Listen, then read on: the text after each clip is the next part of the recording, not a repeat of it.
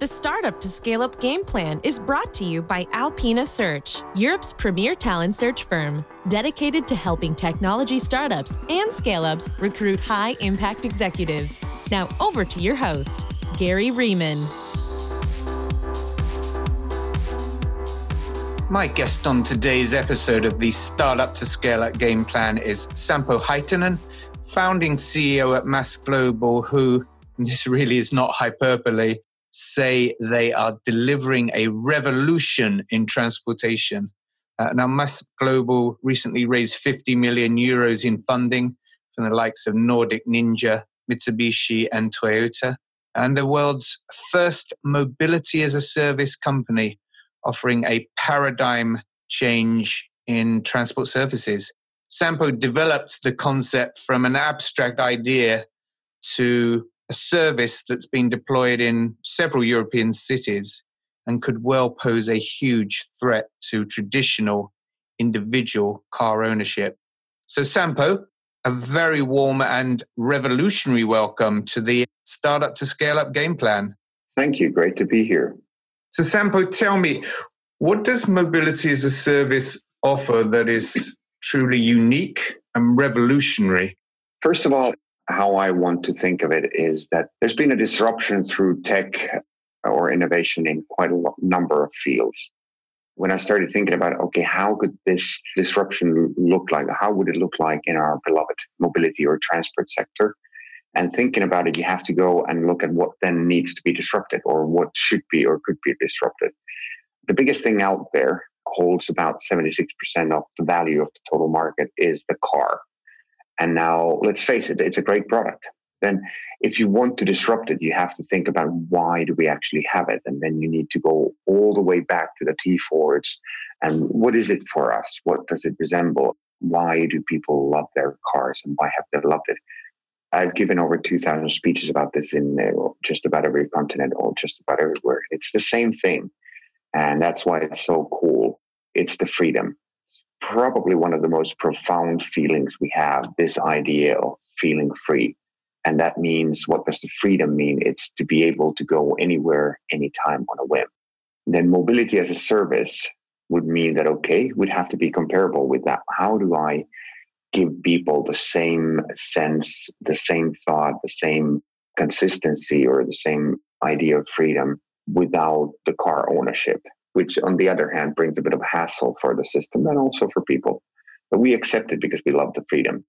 When I thought about it myself long time ago, got kids and everything, and we had the car over there, and I'm a transport engineer from background. I thought I should know better, but why on earth do I have that car there lying around? I thought and I thought, so what would have to happen that I would give it up? I, I would claim that this actually the question what would it take for a person to give up a car is probably going to be the biggest question for our economic world economic growth for the next decades. And what does it take? And you, you can ask yourself, you can ask your friends, what would it really take to give up your car? It's quite simple. I mean, I've asked this question thousands of times, and the answer is always the same. It's if someone could promise. If you can promise this anywhere, anytime, and even on a whim, then well that would be fine but you can't because you know there's nothing out there that guarantees that. Public transport in places like london or helsinki where i come from it's great. It might even take up to 90% of your needs. But yeah still i don't feel free because i have to be covered for everything. But if i add in taxis for the times it starts to be there but then then i need to go out to the countryside every now and then. But if i if i put rental cars car shares bike shares scooters all of those things, trains into the mix and say, look, I've got all these things. I think you should be covered. And that's what the whole concept of mobility as a service means is that we take all the ingredients and we put them together in order to make something different more than the pieces of it, which is your freedom, the guarantee of freedom to go places you want to go, where you want to be. So, Sampo, which countries is your service currently available in? We're in Finland, in, in the capital region of Helsinki, and a bit further from that. Then we're in uh, West Midlands, in Birmingham area, and also in Flanders, Belgium, in uh, mostly in the Antwerp area. and just about to launch Vienna and a few other cities by the end of the year. You've got how many active users? We've got a bit over 100,000, somewhere between 100,000 and 150,000. Now you got the CEO of not knowing the exact figure, but somewhere around that. How about the countryside? Does your service have relevance for people who live in rural areas, or is it only really viable for urban populations? The whole concept and the ecosystem has been thought quite a lot. How I would like to draw the analogies, I remember, you know, Finland's kind of a telecom world with country filled with that. And I remember in the 90s, and even in the beginning of 2000, people were saying, well, these 3Gs, 4Gs, or any of them, they will never hit the countryside. It will just be for the urban dwellers and it will never come there. But it did. And I would say that the evolution is quite same here. It's easiest to start with this concept in, in cities and then in suburbs, then smaller cities. But if I want to sell a Londoner total freedom that's comparable with car, it will have to work in Milton Keynes as well, and even in the outskirts of, of those places. So gradually, it will start hitting the more rural area as well, and the opportunities because the capacity will start building. Once we're in the critical mass, then it, it will happen there. Now, there are ways that the governments and the authorities can, of course, speed the pace by looking at different ways of incentivizing having enough capacity in those areas and such.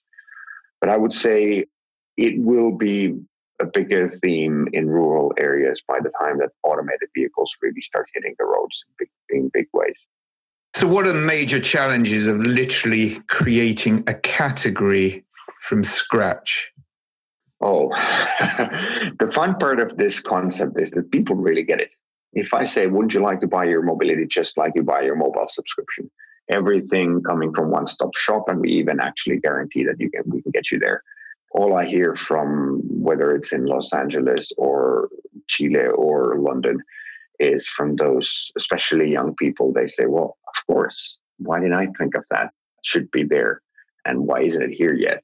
So it's easy to get their heads around this. Now to produce it it's a bit harder because no one in the world not even uber will have enough capacity themselves to bring on this all your trips for at least a month to guarantee this freedom.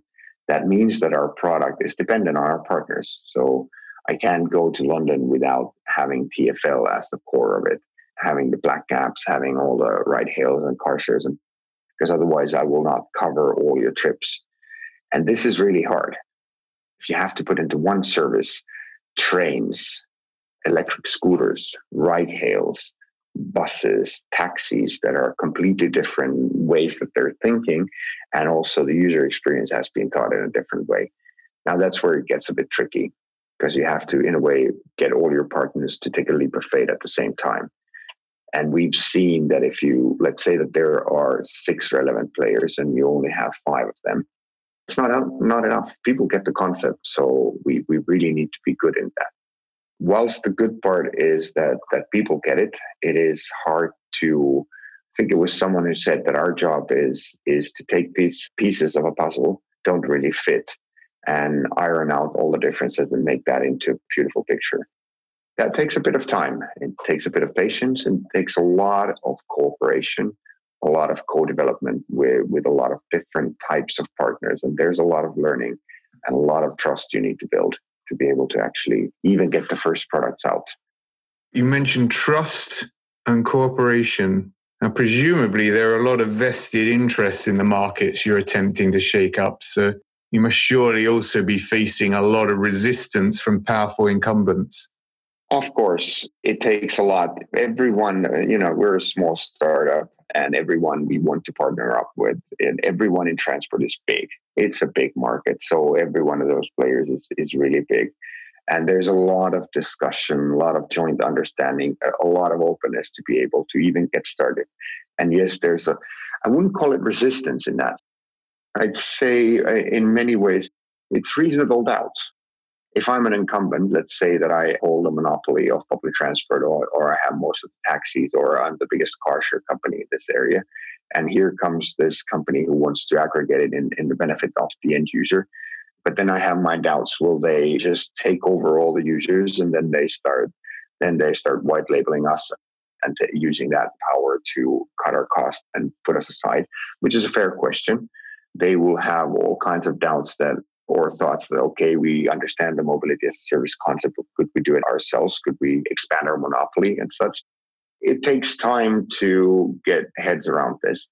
I certainly do believe that, but it's the only way. How we try to, to show this is that look, we can't live without partners, so it's hard for us then to gain too much power. And we always say to our partners, please don't make an exclusive deal with us. That's how you can safeguard yourself from from a position that we would be too powerful in this. And at the same time, then it's it's asking the right question. I mean, for all of those services, whether how big they are, and all of the services that people buy, addressable market now is 24% out of people's consumption. If you really want to open that, the rest remaining 76%, you have to be honest to yourself. No one there, no one out there is capable of really taking on the challenge of what would be more than car ownership. But put together, yes. In reality, just this aggregation is the only way that you can actually open up that 76% market. And now then the question is, how should it be opened? And then I tried to ask all of them, well, let's look at it from the end user perspective.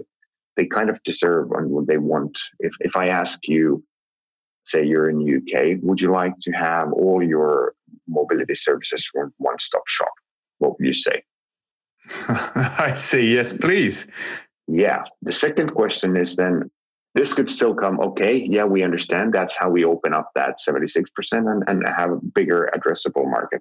Now, this could be done by a local monopoly that says, yeah, yeah, I'll, I'll collect everything and I will make mobility as a service. But then the second question is maybe even more vital is would you like to choose where you get that access from? So that you have multiple choices where you get that access to everything. Okay i give you another yes. probably, yeah yeah you'd probably say yes. Well this means then that the only way of getting this happening is that look there's a multitude of those what i call MaaS operators and that they all utilize the same taxis and same metros and same trains and buses and scooters and such, because otherwise you won't be able to say yes to these what the consumer wants. Thirdly, which I think that everyone will say yes, is would you like to have it roaming so that it works globally anywhere you ever want to go? And I don't see any no's in that one. And that means that it's just the way it has to has to happen. So the understanding for people and making that is the easy part getting the product done with third party or partners is always a tough one. And for those that read, I would say, already outdated books about tech disruptions and such, that keep on saying that data is the new oil and data is the king and data is all of that. Data is cheap. That's actually the price of data is going down and it's going limitlessly towards zero. Trust, I would say, is the new oil of the new, I would say, tech disruptions because trust is harder to copy and it's harder to gain. And it's definitely needed. How do you price trust? Well, if I explain it this way, the what I would call the outdated version of tech disruption is this platform economy where one or a couple of really big players has the intention of becoming the platform that kind of controls the ecosystem. This has worked in smaller businesses. We have to remember after housing, transport is the second biggest expense for people. No one's going to dominate this. I'd rather call this version API economy, where nobody's controlling it other than, than actually authorities, cities, and governments. But nobody's other companies will get a dominant position to control the whole ecosystem. That means then that these and what we have to do every day is we have to connect bits and pieces out of the whole ecosystem to create the user experience that people really deserve and they desire. We can push all of those. That means that to be able to develop, we have to trust into tens or hundreds of different partners so that they hold their end of the bargain and that they also develop all the time. Now, what we see every day is the hardest part of this is because it's also an ever changing and fast changing market where all these bits and pieces change. So that means that you have to rely on those and those and those pieces, and you have to rely on also them developing, which means that the best services are such where they are co-developed, where we can really discuss openly, hey, this this would be great for people, this would be great for the users, this and this stuff. And to be able to do that, to be able to have really open discussion, well, you need a lot of trust. Even within the company, you go from partnering all the way to tech and product and trying to get the understanding and trust that look these people and these these bits and parts even internally in our, in our company is tough one let alone that you have to build that within the whole ecosystem. But then as a competitive advantage and we've seen that with some of the partners. You work with them you create that trust for some years and there's nothing better than then openly developing new stuff where they do their stuff we do our stuff and, and you can really see the difference. Sampo besides trust what other strategic or tactical lessons have you learned since you launched in 2015 i would say that we start from the end user. They really really know how to expect good things.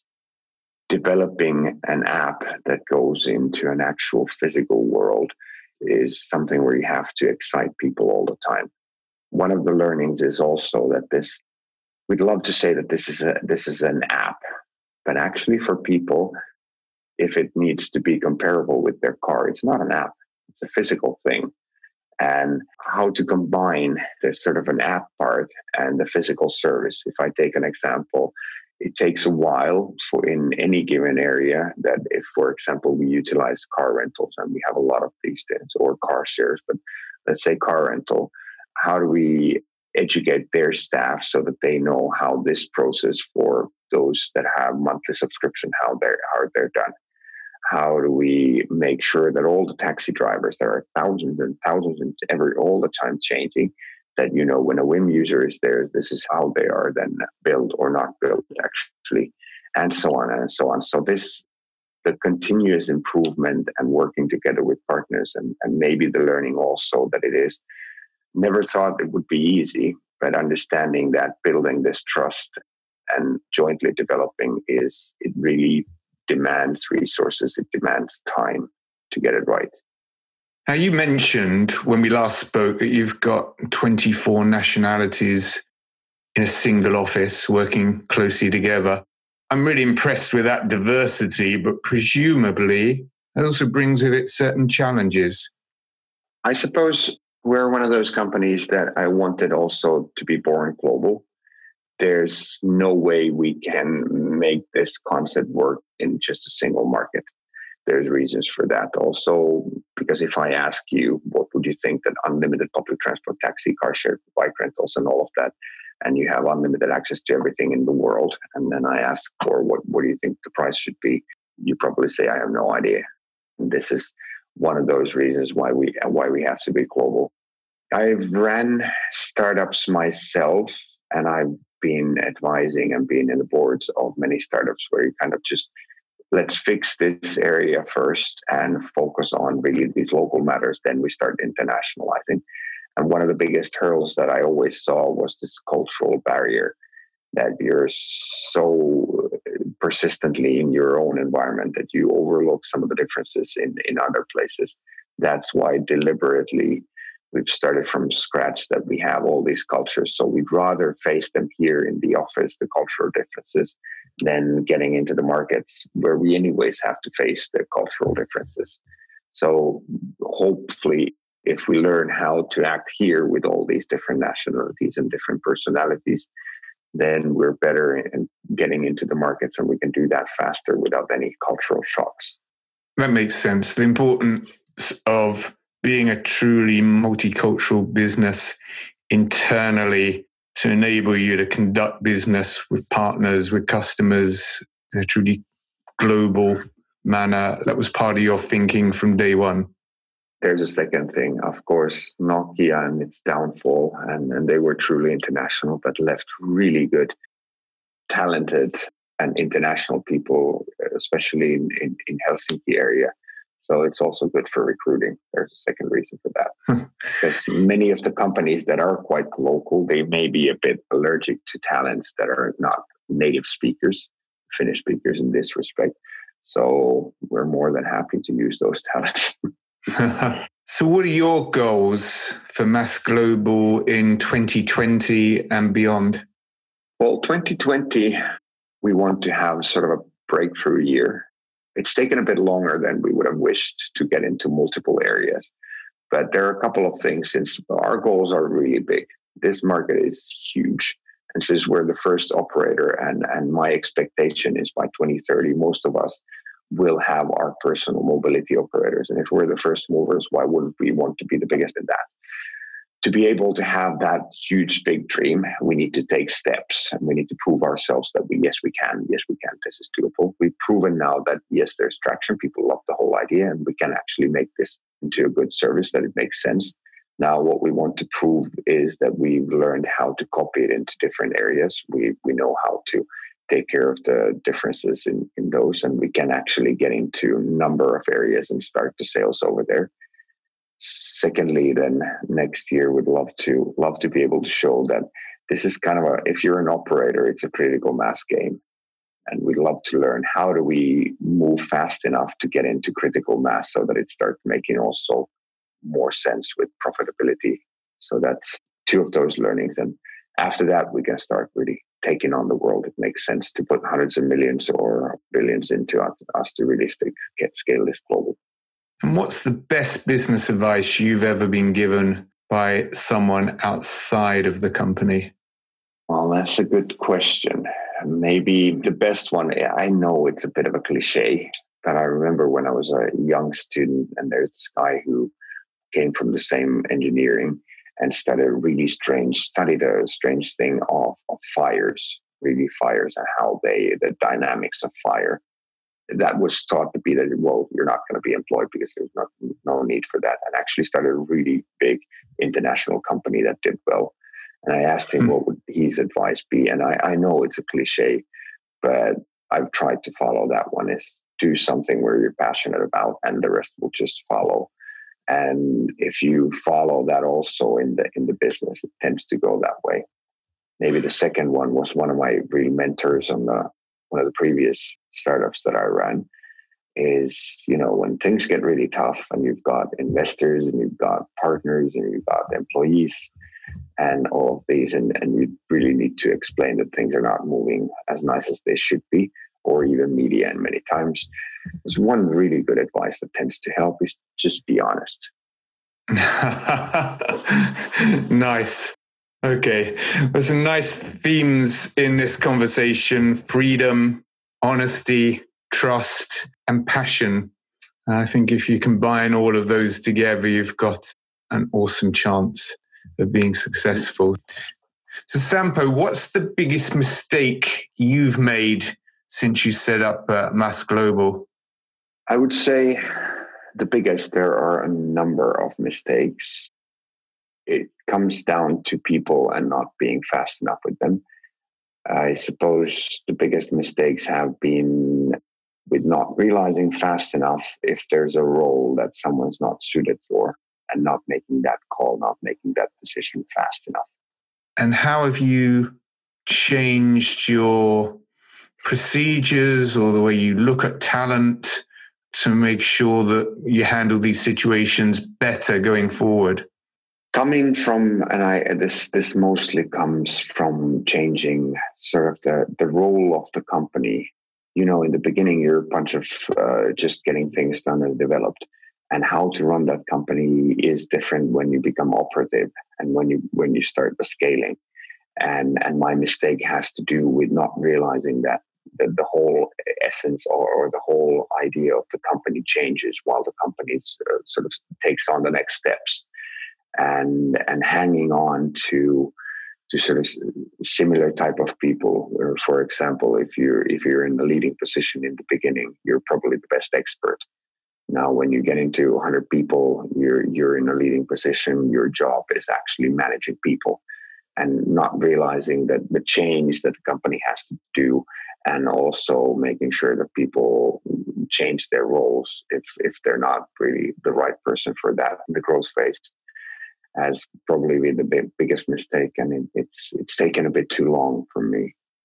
I think now changing the structure changing where we are and how we are and what we are as a company it means that to take this really in a in a deliberate way, not to stall any of these decisions, so that it's an ongoing process where have to make decisions, have to make those decisions every month, for example, and how, how we've now phrased it is that it doesn't just you don't just wait for things to happen. You really look at it and run through some metrics, which is something you have to start when you grow the company. Yep, hiring exceptional talent and making sure they're in the right roles. That's a challenge for any growing business, that's for sure. Thank you so much for joining me today and sharing with me your revolutionary business ideas. And I wish you and the team enormous success. Thank you. It was great talking. This episode of the Startup to Scale Up Game Plan was brought to you by Alpina Search head over to www.alpinasearch.com for advice on scaling your technology startup and recruiting high impact senior talent.